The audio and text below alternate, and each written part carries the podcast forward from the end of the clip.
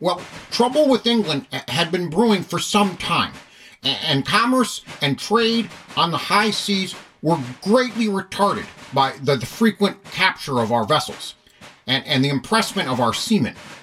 And preparatory for the ulterior resort of kings, an embargo was laid on all shipping in the United States to prevent its falling into the hands of the enemy in, in case of war. This was followed June 18th, 1812, by a, a declaration of war against Great Britain and her dependencies. But the war destroyed my business, and things looked extremely gloomy as to a means of a living. But just then, an opening appeared before me to move to the west, and I embraced it as providential. The month of October 1812 found me in Fowler, Trumbull County, Ohio, and I concluded, with many others, that it was better to meet the foe by the side of companions in arms and led by skillful officers than to meet him at my own door, single handed, and that perhaps in the night. Having been in New York when our ship, the Chesapeake, was fired into by the Leopard, and five of my wife's brothers had been impressed into the British Navy and never again got home. Well, my patriotic blood was up to fighting heat, and I enlisted for a year in the 27th Regiment, United States Infantry.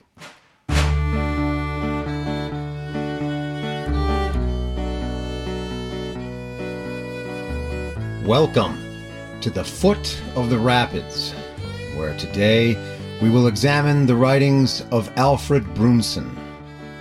If you have listened to the show previously, you may understand that we have something of a love hate relationship with Alfred Brunson, and we give him a bit of an odd voice in response to that. But we cannot ignore Brunson. He's a good writer and often tells of episodes or minutiae that is often overlooked by other participants in the War of 1812. Therefore, his recollections are of great value. But Brunson is also a do gooder, a Dudley do right, a trait I personally don't find overly endearing. And he would go on in life to be a Methodist minister and no doubt his memories of the war are colored with a hindsight looking down from a loftier pulpit than the mud and whiskey of the western frontier. A reputation of righteousness needed to be upheld. His memoirs were published in Cincinnati in 1872, entitled, in typical 19th century hugeness, a Western Pioneer, or Incidents in the Life and Times of Reverend Alfred Brunson, embracing a period of over 70 years, written by himself. The man was long lived to 89 years of age, dying in Wisconsin in 1882, very near a War of 1812 battlefield. His company of the 27th U.S. Regular Infantry was recruited in Warren, Ohio, and they marched to Cleveland, where he was appointed orderly sergeant before taking an open boat to the Sandusky River and the Fort Seneca, Fort Stephenson area in what is now Fremont, Ohio. We've heard from Brunson a lot in this series, and as this is a great stories episode, we will just light on a few passing tales from his extraordinary experience.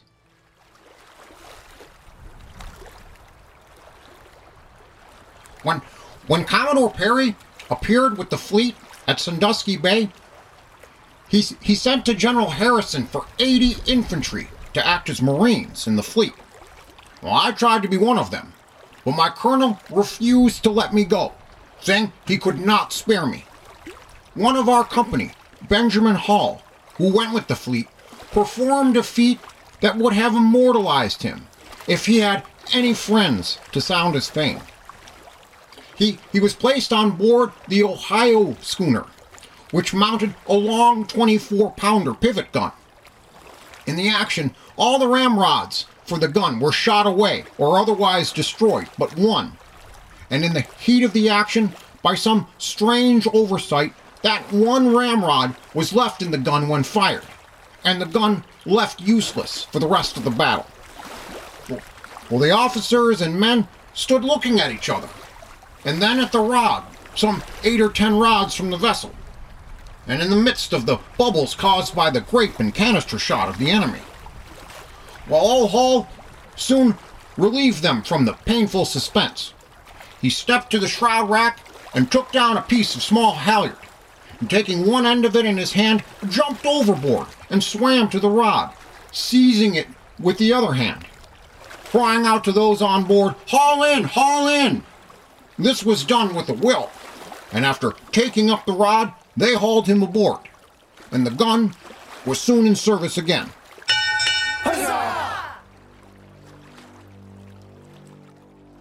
a little insight into the shenanigans that accompanied the Battle of Lake Erie, apparently. It paints the heroics of the Navy's day in a slightly different light.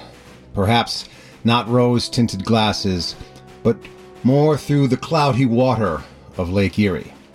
A signal victory, nonetheless. A slight confusion here. Brunson states the schooner Ohio but history records the Ohio, captained by famed Great Lakes seaman Daniel Dobbins, as being sent back for fresh stores of supplies at Erie and did not contribute in the battle. So either the name of the vessel was mistaken, or young, friendless Benjamin Hall made the entire tale up as a fish story. But great stories are all we are after today, so we'll continue loading that lone 24 pounder. Brunson also mentioned grape shot making bubbles in the water. This must have been one intense and close quarter fight, if it is to be believed. I don't know if the smaller vessels ever got to such close ranges. But if the Battle of Lake Erie is a subject you have much interest in, Brunson's memoirs do record some great descriptions of the harbor at Put-in-Bay in the aftermath of the battle and the conditions of the damaged ships, as well as good descriptions of South Bass Island from this time.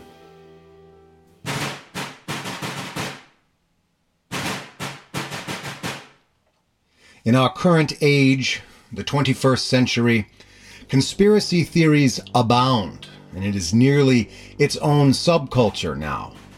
The speed of communication, the ease of self publishing anything on the loudspeaker of the internet, and its ability to disseminate information quickly to any size audience.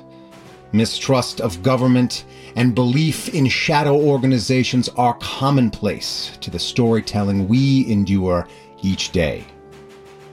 But with Brunson, we see that this is not a new phenomenon. Following the Battle of Lake Erie, he indicates an idea that was apparently circulating at the time that General Hull was bought off by the British and a shadow Federalist organization and that the fall of Detroit and the surrender of the army was part of a much larger and orchestrated plan fully manipulating the War of 1812 on a much higher level than either government. We shall see in the story ahead.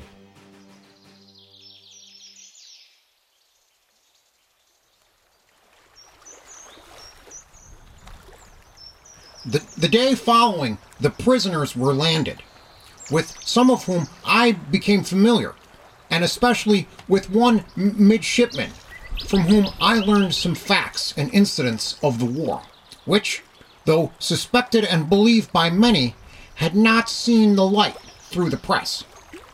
But as they were corroborated by some facts within my own knowledge, and all linking into a chain with the, the, the, the printed facts, I deem them to be well authenticated and worthy of credence. Well, well, this midshipman, previously being a sergeant, he took his turn in being orderly for General Brock, and was so when he landed at Spring Wells, three miles below Detroit. This brought him in close proximity with Brock. And when they saw the rage of the Americans at being thus sold and without a chance to defend themselves, Brock said it would have been hard taking those men. Then, said I, Hull sold his men, did he? Oh, yes, came the answer. That was understood. Or Brock would not have ventured over the river with a force so much less than that of the Americans. Well, what did Hull get for them? I asked. Why, he was to have $16 a head for the men and pay for the provisions, guns, ammunition, etc. And this story of the sergeant reminded me of an incident that occurred in Bridgeport, Connecticut, on the morning of the 17th of August, 1812, the morning after Hull's surrender, which took place on the 16th of that month. There were in Bridgeport and the neighboring towns men who were Tories and in the British service in the Revolutionary War, and who, down to this time, were still drawing half pay from the British Treasury, and of course were now Federalists, the political party which favored England and were opposed to the war. Among them was a major who, by common consent, was their leader, and his residence in Stratford was called headquarters of this, this Tory gang. On the morning of the 17th of August, as, as I before stated, the, the day after Hull's surrender, I happened to be in company with some of this Tory gang, who seemed not to regard my presence as, as I was but a youth, and who were conversing freely about the war. When one of them, who was said to have been an ensign in the British service and now on half pay, said, Hull has surrendered, and spoke of it as, as if the matter was so understood by them all as to be expected. Well, how do you know? said another. Why, I got it at headquarters yesterday. This answer seemed to settle all questions as to its being so with the others, and all seemed to chuckle over it as something good in their estimation. I turned away in disgust at their treachery to the country, not believing the report. But in ten days after, the mails brought a confirmation of it. This raised the query as to how it was known at the Tory headquarters on the very day of the surrender. As the war was expected for some years before it occurred, the measures to divide the Union were still in progress of preparation and never being fully exploded, till after the infamous Hartford Convention in 1814. In the meantime, Hull was governor of Michigan and was expected to have the command of the army in that region in case of war. Brock was governor and commanding general in Upper Canada, just across the river from Detroit, and the two had opportunities for private interviews and correspondence, whatever it might be. In the winter of 1811 and 1812, Hull was in Washington, when and where the plans of operations were adopted. From thence, before going to Ohio, he went through New England when he had ample time and opportunity to arrange matters for future operations. The plan, as it, as it leaked out, was, was for him to surrender Detroit, which, it was supposed, would draw General Dearborn with all the regulars from New England to the northwest. A British fleet and army were to hover on the coast the governors of the states were to refuse, as, as some of them did, to call out the militia at the proclamation of the government. And the people were to rise en masse and declare for a separation from the Union and for the annexation to England. And that the matter should be sure by a simultaneous action. The day for the surrender of Detroit was fixed upon.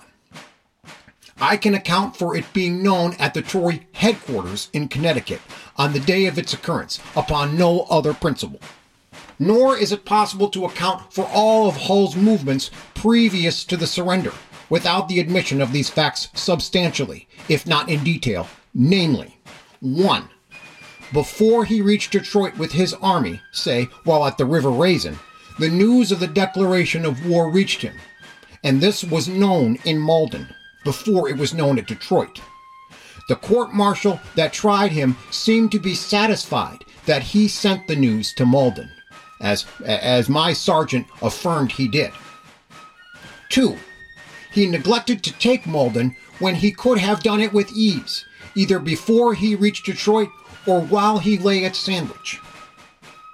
Three, he retreated from Sandwich to Detroit before there was any danger of an attack or any force of the enemy sufficient to annoy him was in the country.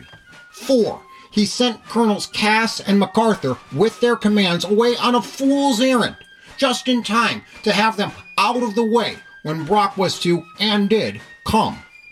Five, he refused to let his men fire, though the guns were in position, loaded, and the matches lighted by them, and could have defeated the enemy with ease. Had the fight begun, Cass and McArthur were near enough to have cut off the enemy's retreat.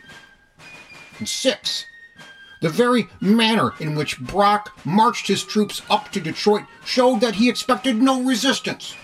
Uh, doing, doing so in, in column and in the road, in the face of guns enough to have blown him and his army to cinders.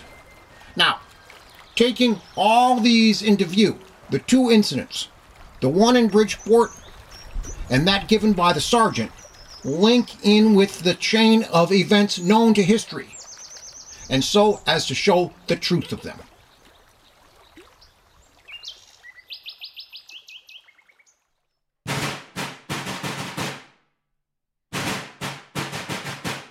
The idea that the surrender of Detroit was preordained as part of a Federalist separatist plot is a wild one.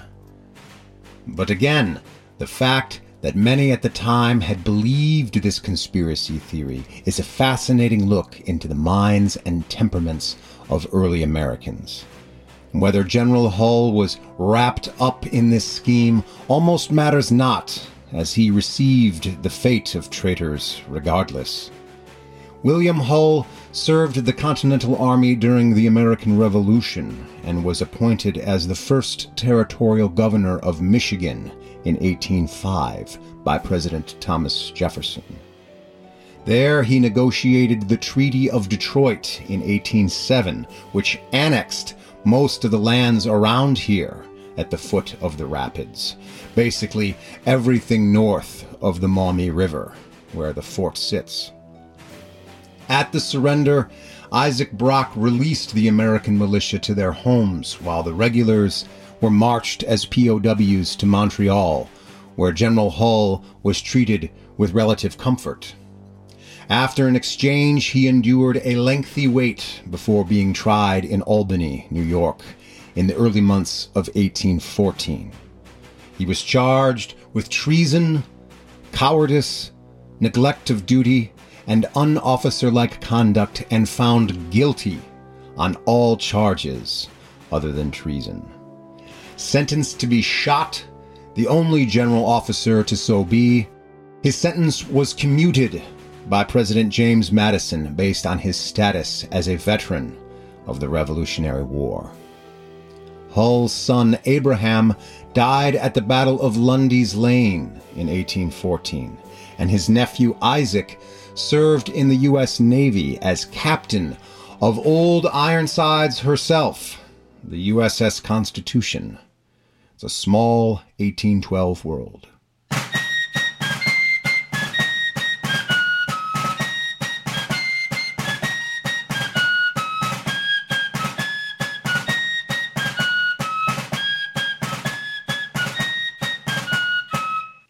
Concluding our story time for this hour, we turn to lighter fare. This tale comes from the American advance through the hinterlands of Canada on the Thames campaign in October of 1813, where many Americans seem in high spirits. It's a tale of finding and consuming honey, like a big War of 1812 Pooh Bear.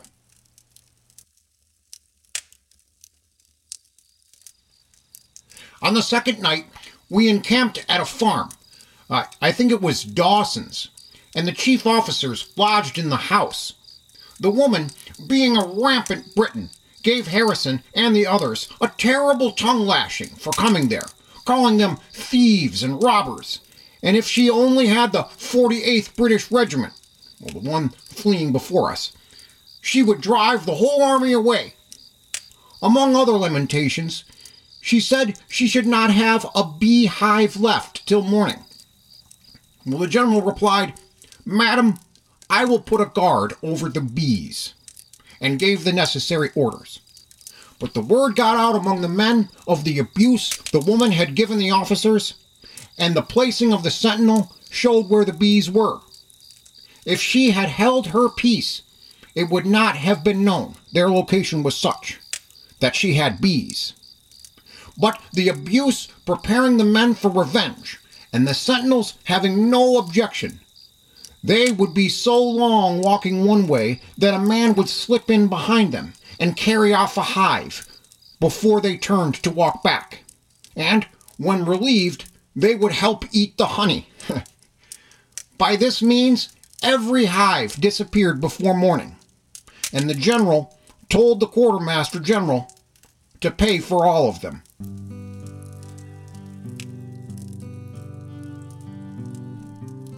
Ah, General Harrison. Always the nice guy, always the fat checkbook. And just a quick fact check again on Brunson. The farm he mentions is probably called Dolson's instead of Dawson's, and the British regiment he mentions is more likely the 41st Regiment of Foot rather than the 48th. I don't believe the 48th were even in North America at this time. But forgiveness always to the memory of old soldiers. So a quick, happy, and mighty nod to our brothers and sisters in Canada of the 41st. Huzzah! Thank you for joining us here on the foot of the rapids. This episode generously funded by the Daughters of 1812. We thank you, and we'll see you again.